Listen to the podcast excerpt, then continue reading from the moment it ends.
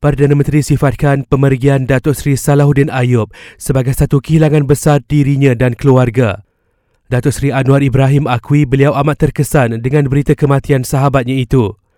Tambah beliau, Alayrah merupakan seorang pemimpin yang mempunyai sikap kepribadian yang tinggi terhadap kawan maupun lawan. Negara kehilangan seorang tokoh dan saya harap semangat dan dedikasi beliau menjadi teladan, terutama sifat penyayang dan rahmah yang telah beliau tunjukkan dan dedikasi sehingga akhir hayatnya. Terdahulu, Datuk Seri Anwar menjadi imam solat jenazah sebelum Allahyarham dikebumikan di tanah perkuburan Jalan Sulong dekat Kampung Serkat Pontian tengah hari tadi.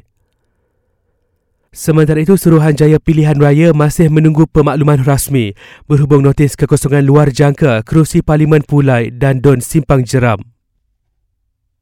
D A P umumkan enam muka baru daripada lima belas calon yang akan bertanding pada pilihan raya negeri Don Selangor dua belas Ogos ini.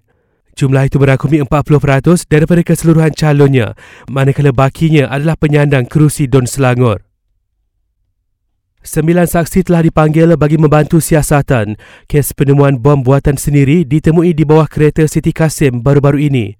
Rakaman C C T V juga telah diperolehi bagi membantu siasatan tersebut.